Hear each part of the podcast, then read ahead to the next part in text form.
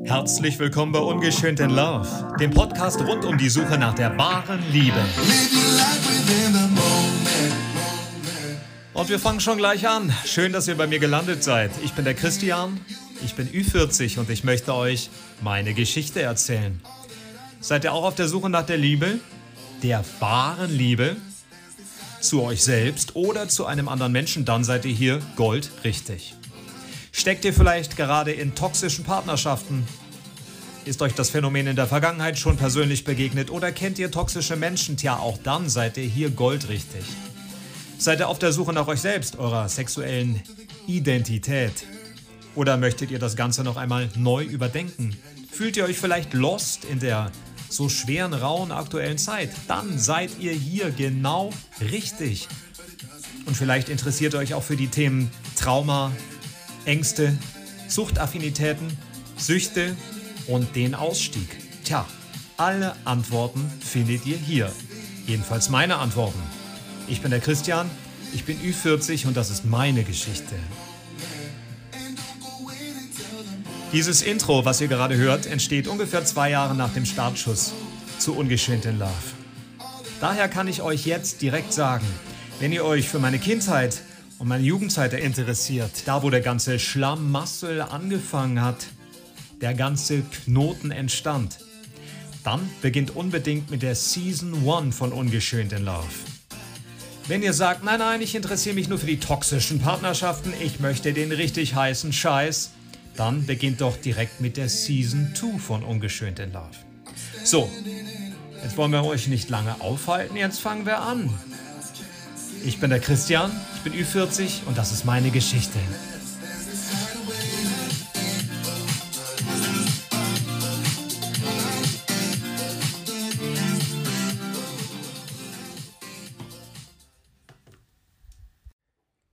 Hallo von mir nach da draußen. Mensch, ihr Lieben, ich habe kurzerhand wieder mal zum Handy gegriffen recording-technisch für genau diese Folge. Herzlich willkommen bei Ungeschönt in Love. Und es ist das, das hoffe ich doch, wenn nicht noch was passiert, und wir wissen, bei mir kann immer noch was passieren. das ist das Staffelfinale, ja. The Seasons Final. Von Ungeschönt in Love mit den scheinbar endlosen toxischen Partnerschaften in meinem Leben, aus meiner Vergangenheit. Und naja, irgendwie waren sie dann doch nicht endlos, denn äh, ich komme nun hoffentlich, ich kann das gar nicht oft genug sagen, ja, zum letzten großen Kapitel meiner toxischen Partnerschaft, meine Lieben. Ich sitze wieder auf meinem mh, mm, Bambusstuhl, der knarrt. Mittlerweile ist mir das auch ehrlich gesagt schon egal. Am Anfang war ich ja immer ganz geräuschempfindlich und wollte alles perfekt. Aber meine Lieben, was ist schon perfekt? Also äh, ja, der Balu liegt auf dem Boden. Ich habe ihm gerade noch das Halsband abgenommen, weil das immer so klimpert über die Marken, die da dran sind. Und die Wellensittiche sind im Nebenraum. Wenn irgendwie ein großer Krach kommt von Nachbarn oder wenn es an der Tür klingelt oder oder oder der Balu muss raus oder irgendetwas, also raus aus dem Zimmer, dann werde ich kurz unterbrechen. So. Ja, ich äh, glaube, es wird das letzte Kapitel, aber ich äh, habe mir auch vorgenommen, noch eine abschließende äh, Hauptfolge zu machen, wo ich nochmal Revue passieren lasse, was denn da alles so war und ein paar abschließende Worte finde und auch vorbereiten möchte auf die kommende Season, die Season 3, ja, um es mal wieder auf Englisch zu sagen, meine international geschulten HörerInnen. Ach, ja, ich habe heute schon eine Folge aufgenommen von meinem neuen Podcast oder für meinen neuen Podcast Blocksbergs Bockmist rund um das Bibi Blocksberg-Universum eine ganz andere Sache. Dann habe ich mich durch die Partitur eines Stückes gearbeitet. Ja, ich habe eine Menge Musik auf dem Tisch und ja, es ist wirklich eine sehr anspruchsvolle, schwierige Musik, aber deswegen möchte ich jetzt noch, heute ist Freitag, genau diese Folge zu Gehör bringen. Also setzt euch hin, nehmt euch was zu trinken, einen Tee, keinen Alkohol, denn sonst, ich habe es schon mal gesagt, müssen wir reden. Ja. Macht's euch bequem und ähm, ich danke euch für, für eure Anteilnahme, ja, hörtechnisch, ja, nicht nur für eure lieben Nachrichten und Worte, die ihr immer und immer wieder für mich findet und auch in immer höherem Maße, sondern dafür, dass ihr mir gewogen bleibt, ja. Äh, ganz, ganz, ganz viele von euch hören regelmäßig zu, hören immer zu, schreiben mir das auch. Ich stehe mit euch in mehr oder minder regem Kontakt, auch über die Seiten bei Social Media. Und das bedeutet mir sehr viel, weil ich jetzt viel flüssiger sprechen kann, als ich das noch vor einem Jahr gekonnt hätte, weil ich ein Vertrauensverhältnis zu euch irgendwie ja dann doch aufbaue. Und es sind natürlich, da mache ich mir auch nichts vor, ganz, ganz viele da draußen, ja, ihr seid gemeint, die einfach Mäuschen spielen, ja, und die mir zuhören aus den unterschiedlichsten Motiven, aber auch ihr werdet zwangsläufig, selbst wenn ihr nur 10% einer Folge hört, etwas lernen oder sagen wir etwas erkennen können, zumindest. So. Und ich habe natürlich, und natürlich machen wir die Einleitung wieder ganz lang. Also, meine Damen und Herren, machen wir uns nichts vor. Ich bin der Meister der Einleitungen. Ähm, wir, und schon habe ich den Faden verloren. Ach, ist das schön, ja, dass es nicht zu schwer wird noch, noch mal am Schluss, ja. Ähm, ich habe mir natürlich ähm, schon im Vorfeld grob und auch während die Season 2 lief, dann überlegt, welche Kapitel ich ausspare. Also ihr habt natürlich oder ihr habt nicht von allen meinen Beziehungs- oder Partnerschaftsversuchen gehört, ja, das, das, äh, das wollte ich euch nicht zumuten und auch mir nicht, aber ich habe dann abgewartet, ähm, und aussortiert äh, in meinem Kopf, ja, welche Konstellationen ich als wirkliche Partnerschaften, ja, in der Retrospektive betrachte. Und äh, ja, ich glaube, da sind wir ganz gut dabei.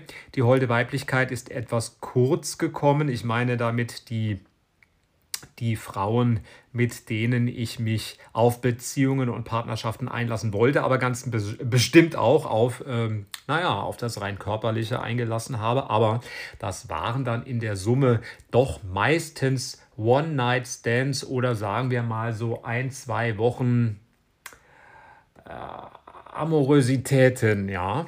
So. Also keine Angst für all eure, euch da draußen, äh, die holden Damen, die die Hoffnung noch nicht aufgegeben haben, dass sie zumindest in der Theorie mein Herz auch hätten erobern können. Das wäre wohl möglich gewesen, ja.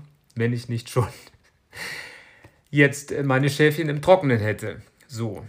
Oder wie soll ich das sagen, ja? Ja, alles wäre möglich gewesen. So. Ah.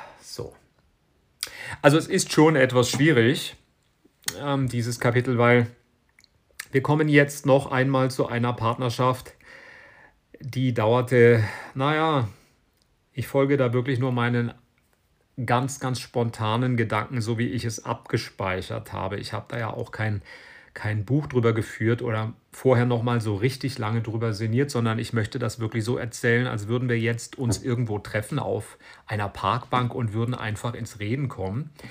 Ähm, es waren so roundabout zwei Jahre, ja, so irgendwas dazwischen. Und äh, falls ihr die vorhergehende Folge nicht gehört habt mit dem spirituellen, bitte, bitte macht das, äh, weil ähm, da kam ich ja nun wirklich aus einem Total Crash, ja. Also nicht nur ein Kollateralschaden, sondern das war ja nun, nennt man das Kollateralschaden? Ich weiß gar nicht. Also es war ein Totalschaden, ja. Also so verbeult, wie ich da herauskam, das war ja unsäglich, ja. Also wirklich unsäglich. Und ich habe mir natürlich nicht die Zeit gegönnt, zu heilen, ja. weil ich störrisch bin. Ja, das ist wohl eine der Haupterklärungen. Nicht nur, weil ich zu naiv war, zu ungeduldig. Ich war einfach zu bockig. Ja, ich bin Steinbock von, vom Sternzeichen. Ich bin Wassermann vom Aszendenten. Ja, das heißt, ich habe einen Dickkopf und ich bin ziemlich schnell immer wieder bereit, Vergangenes Vergangenes sein zu lassen und neu anzufangen. Und das ist auch eine positive Energie, also dieses Vorhaben, ja, diese Herangehensweise. Aber im Beziehungsrahmen ist das nun wirklich höchst ungesund. Jedenfalls war es das bei mir. Und ich möchte auch ganz ehrlich sein, also ich meine, ich habe das zwar immer wieder als Teil meiner Erzählungen einfließen lassen, aber als ich vom Spirituellen, ja, loskam, ja, danach, da hielt der Alkohol wirklich Einzug. Also meine, meine Wunden waren so tief, ja, also die neuen, aber auch die aufgerissenen, uralten, getriggerten, ganz tief programmierten Wunden und Themen waren so unsagbar aufgescheucht. Und ich konnte damals nicht, also wie ein Wespennest, ja, aber ich konnte damals nicht begreifen und erkennen, dass ich schon ganz nah daran war zu heilen. Dass der Heilungsprozess und der Ausstieg aus dieser selbst, ja, auch mitverschuldeten, aber aus dieser selbst aus diesem mitgetanzten Tanzmarathon, ja, dass ich kurz davor war, das beenden zu können. Aber ich sollte es noch nicht schaffen. Ich sollte es noch nicht schaffen, sondern die Heilungen, die stattfinden würden, und es fanden Heilungen statt, die sollten nur rein oberflächlich sein. Ich habe das auch früher schon mal gesagt, auch sicherlich in der ersten Staffel und auch zum Beispiel in Bezug auf meinen ersten Hund, ja. Es waren alles so Pflaster. Es ist ein nicht hinsehen wollen auf die Wunde, ja, wie eine klaffende Wunde am Körper. Man schaut nicht hin, man redet sich den Schmerz klein oder man bedeckt das Ganze nur. Man kleistert es zu, man lässt die Wunde nicht heilen. Wunden brauchen Luft und Licht und Zeit. Und ich konnte und konnte das nicht tun. Und das schnellste Pflaster der Wahl war wieder jemand Neues zu finden. Ein menschliches Pflaster und vor allen Dingen auch der Alkohol, meine Lieben. Ich hatte da Phasen, also ich war dann über diese vielen, vielen Jahre, ja, so ja, kaputt. Naja, kaputt ist irgendwie, ein, es stimmt nicht für mich das Wort. Kaputt ist so, hm, das trifft es nicht, aber so gebeutelt, ja, das trifft es viel eher. So gebeutelt und ausgewrungen und bespielt und also so verbraucht, dass dass ich, um beruflich zu funktionieren, ja, das darf ich ja auch gar nicht äh, äh, unter den Teppich fallen lassen, ja. Während dieser ganzen Jahre, meine Lieben, das habe ich vielleicht noch gar nicht so deutlich gegenübergestellt, war ich äußerst erfolgreich im Beruf, ja. Also das war wirklich nur dieses Horrorszenario innerhalb des, des Privatlebens, ja, der der Partnerschaften. Auf der Bühne wurde ich immer freier, ja. Also das war wieder die Kehrseite der Medaille. Ich flüchtete mich auf die Bühne, ich flüchtete mich in die Arbeit, in die Rollen, in mein Talent, in mein Handwerk. Ich, ähm, ja, ich habe meine Karriere erfolgreich und auch mitentscheidend weiterentwickeln können. Natürlich, das muss ich auch dazu sagen, mit kleineren Etappen der, ja, des Ausfalls, ja. Entweder, dass ich einfach betrunken war, klamm und heimlich für mich ganz alleine, oder dass ich so reizbar war, was wiederum der Alkohol auch beförderte. Aber ich war ja so nicht aus mir selbst heraus auf Krawall gebürstet, sondern ich war so leicht verletzbar. Meine Zündschnur war so hoch. Mein Stresslevel, mein verbliebenes Stresslevel und meine Antennen, ja, die waren so fein, für Krawall und ungerechte Behandlung, dass wenn mir so etwas widerfahren ist, und natürlich passiert das in einem Beruf immer, aber im Bühnenberuf schon erst recht. Man kommt immer mal in Situationen, wo für das eigene Empfinden es nicht gerecht zugeht oder wo es einfach auch nicht gerecht zugeht, wo jemand anders bevorteilt wird oder man einfach gegen Wände läuft, obwohl die ja nicht wirklich sein müssten. Es gibt da eben auch so eine und solche, gerade von Seiten auch von Kreativen, von Regisseuren, aber natürlich auch von KollegInnen. Und diese Situationen, die haben mich schon hier und da so gefordert, dass ich wirklich versagt habe. Ja, also ich bin entweder wirklich ausfallend geworden, ich war so unverschämt oder schwierig. Ja, es gab Etappen, wenn zu Hause wieder mal die Hütte brannte, dann hatte ich so schwierige Phasen, dass sich selbst wenn das nicht verformuliert wurde, natürlich auch mein Umfeld und gerade die Menschen, denen ich etwas bedeutet habe, die haben das natürlich mitbekommen und haben mich dann hier und da sicherlich als schwierig empfunden. Nicht während der Bühnenshow, also vor Publikum, sondern in der Arbeit. Und das muss ich rückwirkend auch sagen, naja, das habe ich mir selbst eingebrockt oder das war eben das Übel, was ich davon getragen habe durch diesen massiven, massiven, jahrelangen Terror in Partnerschaften. Durch diese toxischen Partnerschaften die natürlich wieder eine Konsequenz waren aus meiner Kindheit. Das dürfen wir auch nicht vergessen. Ich war ja nun alles andere als ein unbeschriebenes Blatt, aber irgendwann ging es nicht mehr. Aber ich hatte nicht einen Totalausfall, schon gar nicht auf der Bühne. Ich habe mich immer weiterentwickelt und hatte dann natürlich noch viel weniger Kraft. Und wo habe ich mir die Kraft hergeholt? Über Substanz, das heißt über Alkohol ja? oder Geltungssucht. Ja? Geltungssucht ist auch eine Sucht, die beflügeln kann, aber die einen nicht weit bringt. Und mein Mittel der Wahl war Wodka. Wodka, ja. Ich habe auch nicht kreuz und quer getrunken ähm, und ich war auch kein Komasäufer, sondern es war eher so ein steter Begleiter. Also ich habe das sicherlich auch in der ersten Staffel gesagt, ich muss das nochmal abschließend mit in die holistische Blickweise bringen. Es war ein, ein Alkohol ist wie ein freundlich tuender Untermieter, der bei mir einzog und mir Gesellschaft gab. Und am Anfang haben wir auch gemeinsam gekocht. Achtung, Achtung, Metapher, ja. Und haben uns gut verstanden und ich war weniger allein und ich mochte mich irgendwie auch mehr vermeintlich, aber irgendwann wurde der immer unaufgeräumter, unordentlicher, verwüstete meine Wohnung, nahm meine Sachen aus dem Kühlschrank, hat seine Wäsche überall rumliegen lassen und hat mir das Leben in meiner eigenen Wohnung zur Hölle gemacht. So habe ich Alkohol empfunden, bis ich ihn dann vor die Tür gesetzt habe. Mit allem drum und dran. Glatter Bruch. Strich unter alles, sofort neu anfangen. Das war mein Weg. Ja. Und jetzt kriege ich hoffentlich fast 18 Minuten nach Beginn, kriege ich den Einstieg in die nun folgende Partnerschaft.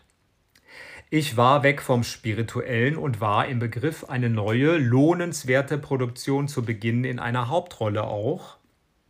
Und ich erinnere, dass ich im Theater in der Garderobe zwischen szenischen Proben wieder wie ja, notorisch wirklich in einer Dating-App war und dann plötzlich ploppte er auf, ja, ein Er. Und diesmal passierte etwas Frappantes. Ich suchte scheinbar ganz, ganz massiv nach einem Menschen, der genauso aussah, der möglichst alles erfüllen konnte, was der Spirituelle an mir ähm, also was er, was er wieder mitnahm, ja, also was ich an, an dem Spirituellen verloren hatte. Ich suchte quasi ein Double für den Spirituellen. Das war Teil dieser Art der Abhängigkeit. Den fand ich ja auch noch optisch so unheimlich schön. Ja, das kam leider verfänglicher Natur noch dazu. Der war so unglaublich mein Typ, dass ich jetzt sofort jemanden suchte, der genauso aussah. Ja, auch lange blonde Haare, auch so und so und so und so. Und auf diesem Foto sah dieser Mann so aus. Der fuhr gerade mit dem Zug durch die Stadt, in der ich war, und hatte einen Zwischenstopp. Und wir haben kurz geschrieben. Und sofort sagte er, ich habe eine Stunde Aufenthalt, ich kann kurz am Theater vorbeikommen, wir können uns Hallo sagen. Nun ist das ein Mensch, der aufploppt und natürlich auch sein Päckchen zu tragen hat, ja, und natürlich auch seine, tja, seine Themen. Aber meine Lieben, wenn wir mal, und kommen wir jetzt mal direkt zum Punkt, war es auch wieder ein Narzisst, der mich toxisch missbraucht hat? Nein. Nein, nein. War es trotzdem ein traumatisierter, angstvoller Mensch? Ja, ja. Aber er sollte sich ganz anders gestalten. Er sollte viel aufrechter sein. Er sollte in seinen Gefühlen mir gegenüber, ja. Aber ich suchte ja eben nur nach einem Ersatz für den spirituellen. Und jetzt ist etwas passiert und vermutlich muss ich zwischendurch Pause drücken und es dann doch aneinander schneiden, weil anders, ja, ich fühle, dass es höchstvermutlich so sein wird.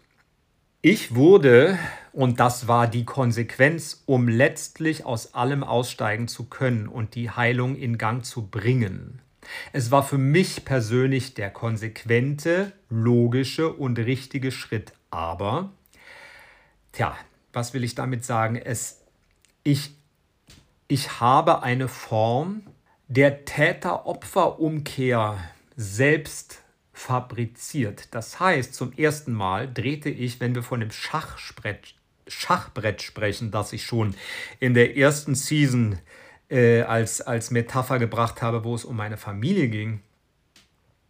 Ich nahm das Schachbrett und drehte es um und ich hatte plötzlich die andere Farbe. Ja, ich will jetzt nicht sagen weiß oder schwarz, aber ja. Also ich hatte, ich habe alles umgedreht. Natürlich nicht bewusst, aber, aber stringent. Ich so beschädigt und ausgewrungen ich war, begann eine Partnerschaft, in der ich zum Täter wurde, in der ich eine, eine Ansammlung der toxischen Menschen waren, die mir vorher begegnet waren. Ja, und ich bin, ich bin per se, ja, das wisst ihr auch, wenn ihr meinem Podcast folgt, ich bin kein Narzisst. Ich bin kein narzisstisch gestörter Mensch. Ich bin auch kein Psychopath oder Soziopath, aber ich habe Anleihen, so wie das fast alle haben, ja. Unsere Psyche setzt sich ja zusammen. Ich habe Latenzen, Anleihen und vor allen Dingen habe ich ja schon in meiner Kindheit gelernt, Verhalten von toxischen Personen zu imitieren, ja, und auch narzisstische Verhaltensweisen zu imitieren, um mich selbst zu schützen vor Missbrauch, ja, um mich selbst zu schützen, ja, um nicht wieder Opfer zu werden. Und da ich da jemanden kennenlernte und wir müssen ihm einen Namen geben, er hat einen Namen verdient und wir nennen ihn Mathieu. Also ich nenne ihn Mathieu, weil er hat einen französischen Namen und er war auch lange Jahre nicht nur in Frankreich, sondern auch im französischen Ausland. Ja, sage ich jetzt mal so. Punkt. Und Mathieu ist aus dem Film La Boum, die Fete, die erste große Liebe der Hauptdarstellerin Sophie Massot. Und deswegen würde ich sagen, nennen wir ihn Mathieu. Also ich traf Mathieu. Mathieu hatte ganz lange dunkelblonde Haare, tolles Gesicht. Für mich ein bisschen Ähnlichkeit mit ja, einer Variante von Brad Pitt. Ja, so ein bisschen muss man sagen. Aber eher so ein poetischer Typ ähm, auch im Bereich, naja, in einem kreativen Bereich, äh, theateraffin, in verschiedenen Laienspielgruppen gespielt, im Chor gesungen, auch tolle Stimme, äh, sehr, sehr, sehr kunstinteressiert und im Bereich in einem Bereich tätig, äh, wo er auch sehr viel mit Menschen zu tun hatte. Ich könnte das jetzt eigentlich sagen, den Beruf, aber ich möchte das nicht, weil ich ihn rückwirkend auch schützen möchte. Oder knarrt der Stuhl, aber ich muss eine andere Sitzposition finden. Ich sage das jetzt nicht, welchen Beruf er hat, weil, weil ich das Gefühl habe, ich, ich mache ihn da dann zu greifbar, das möchte ich nicht. Ja, ich möchte ihn schützen. Ähm, aber wir lernten uns kennen. Er lebte in, äh, naja gut, Städte muss ich sagen, ja, Städte muss ich sagen, das habe ich am Anfang auch getan, habe ich im Moment, ich muss mal überlegen und einen Schluck Ingwer-Shot nehmen. Ich muss mal überlegen, ob ich bei, ja, Hannover habe ich ja nun ganz sicher gesagt. Naja, wir schauen mal, was mir so rausrutscht, aber ich halte mich, halte mich mal noch ein bisschen mehr bedeckt. In einer Stadt nahe Berlin lebte er. Und ich hatte ja eigentlich gerade überhaupt keine Wohnung. Ja? Also mein Apartment in Frankfurt war immer noch untervermietet und ich befand mich in einer Gastwohnung oder in einem beruflichen Apartment, weil ich für die kommenden Monate in, ähm, in einem Engagement in einer anderen Stadt sein sollte. So. Aber grundsätzlich war ich noch im Rhein-Main-Gebiet. Und wir lernten uns kennen und wurden auch sehr schnell. Ich habe ihn direkt, als wir uns kennengelernt haben, ich ging aus der Garderobe raus, war in Kostüm und Maske noch für Endproben und ähm, habe. Wir standen uns gegenüber neben dem Theater und haben kurz miteinander gesprochen, sahen uns in die Augen und hatten beide auch ziemlich schnell, ich raffe das jetzt ein bisschen, hatten den Impuls, uns in den Arm zu nehmen. Es war also irgendwie eine ganz, ähm, ja, eine, ein Wohlfühlmoment und auch eine, eine ruhige, sonnige Emotion irgendwie. Und wir haben uns in den Arm genommen und ich habe, während ich ihn umarmt habe, gesagt, ja, ja, äh, du bist es, du bist jetzt da. Und das hört sich ja eigentlich auch schon ein bisschen psycho oder übergriffig an. Aber ich meinte damit, ich habe in diesem Moment gefühlt, wir dürfen nicht vergessen, ich bin hellfühlig und hellsichtig. Ich habe gefühlt, dass dieser Mensch länger in meinem Leben bleiben wird. Ich wusste das einfach. Und das sollte er ja auch, ja, ohne große Mühen sogar, ja, weil wir wollten das ja beide. Aber wir kamen irgendwann, naja, ich habe ihn dann besucht, er hat mich im Theater gesehen, hin und her und zick und zack. Und ähm, wir waren nun beide gerade Single und er kam auch aus Beziehungen, wo er immer der, der Leidtragende gewesen war, in der Form, dass er, naja, das darf ich jetzt noch nicht sagen, das kommt gleich, ja. Also wirklich ein, ein, ein toller, attraktiver Mann, äh, eher filigran gezeichnet, auch von der Figur, alles sehr weich, ja, also ein weicher, kein, kein kantiger, äh, zutiefst maskuliner Typ, sondern eher so ein Poet. Damit meine ich jetzt nicht irgendwie queer oder so, ähm, oder ich darf das jetzt mal so in dem Gesamtzusammenhang sagen, nicht irgendwie tuntig, sondern, also gar nicht, sondern einfach nur so ein zarterer Typ. Und somit ja eigentlich gar nicht der Typ, der für mich so in Frage kam, ja, also gar nicht irgendwie so. Ich war ja so verdorben über so starke Charaktere, ja, die mich ja dann auch immer unterdrücken konnten und toxisch beseelen, die hatten dann schon ein bisschen mehr Druck auf dem Kessel, aber das war hier nicht so, ja, was ja nicht verkehrt ist. Und wir lernten uns kennen und äh, ich besuchte ihn in seiner Stadt, er besuchte mich und es war ziemlich schnell auf dem Tableau, dass wir gerne äh, zueinander finden würden, auch partnerschaftlich, aber dass er nicht bereit war, eine Fernbeziehung zu führen. Das hat er ganz klar gesagt. Ich hatte also nur die Wahl, dorthin zu ziehen, weil er war beruflich so dort verhaftet, dass das gar nichts gebracht hätte. Es hätte keinen Sinn ergeben, wenn er zu mir nach Frankfurt oder irgendwo anders hingezogen wäre. Zu diesem Zeitpunkt überhaupt nicht. Also dachte ich, okay, und da fängt das ja schon an, ja, in dem Moment, wo so etwas schon gesetzt ist, bist du ja schon im Zugzwang, sprich ich, dorthin zu ziehen und das auch möglichst schnell zu machen. Ja, und da ich eh aus Frankfurt weg wollte und mit Ablauf dieses Engagements, wo ich ja nun für einige Monate nur war, ohnehin ein neues Zuhause finden musste, dachte ich, dann ziehe ich dahin. So, jetzt habe ich hinter mich geschaut, weil ein Krach aus dem Flur kam. Entschuldigt, wenn ich kurz aussteige. Da hört er mich wieder etwas schlechter. Also ich darf den Kopf nicht so viel schwenken. Aber es war dort, erstens war ich, und das müssen wir nochmal ins Gedächtnis rufen, ich war ja gar nicht bereit. Ich war ja nun, also egal was ich mir vorgenommen hätte, ich, ich war nicht, und das ist bei jedem Menschen so, der das auch nur annähernd mitgemacht hat, was ich mitgemacht habe. Ich war überhaupt nicht in der Lage, eine gesunde Beziehung zu führen, schon erst recht nicht mit meinem, mit meinen ganzen Süchten, ja. Geltungssucht, Eifersucht, äh, äh, Alkoholsucht meinetwegen, ja. Es war nicht möglich. Ich habe mein Trauma, meine Ängste, meine Süchte nicht, denen nicht die Stirn geboten. Ja, gar nicht sagen bekämpfen, bekämpft habe ich sie damals auch nicht, aber Kampf ist da auch immer so eine Sache. Ich hatte die nicht abgelegt und ich habe die später auch nicht bekämpft, sondern ich konnte die einfach ablegen oder abstreifen oder ausschleichen. So, das ist mein persönlicher Weg. Das ist sicherlich bei ganz vielen ganz anders. Aber bei mir ist das eben etwas anders. Also eben eher so ein Ausschleichen. Ja. Außer beim Alkohol, da habe ich wirklich einfach nur Schluss gemacht. Punkt. Aber man ist, e, erstens war ich nicht wirklich, äh, ja, war ich nicht wirklich bereit und zweitens ging es auch nicht wirklich um diesen Menschen und das muss ich sagen. Ja. ich habe, das ist ein, ein Verbrechen an ihm, was ich voll, also ich will das mal so Verbrechen nennen. Man muss ja auch mal Selbsthärte sich selbst gegenüber zeigen. Ja. Also es ging um ihn nur bis zu einem bestimmten Punkt. Ich habe diesem Menschen niemals eine wirkliche Chance gegeben oder ein Interesse gehabt, ihn wirklich vollends kennenzulernen. Vielleicht hätte das stattgefunden innerhalb der nächsten beiden Jahre, aber dann kam eben noch ein anderer Punkt. Also erstens hatte ich auch noch den Zugzwang, dorthin zu ziehen, was ich dann auch tat, mit Sack und Pack.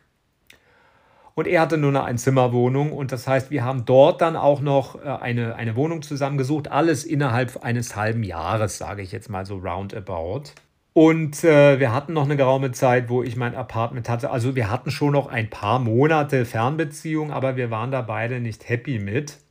Ich lernte dann kennen, äh, oder ich lernte den, die Tatsache dann kennen, dass er von seinem Ex, ja, oder von einem Ex, aber für mich war es der Ex, also der direkte Vorgänger von mir, in eine offene Beziehung genötigt worden war. Also so sagte er das. Und offene Beziehungen waren in meinem Leben noch nie ein für mich erstrebenswertes äh, Beziehungsmodell.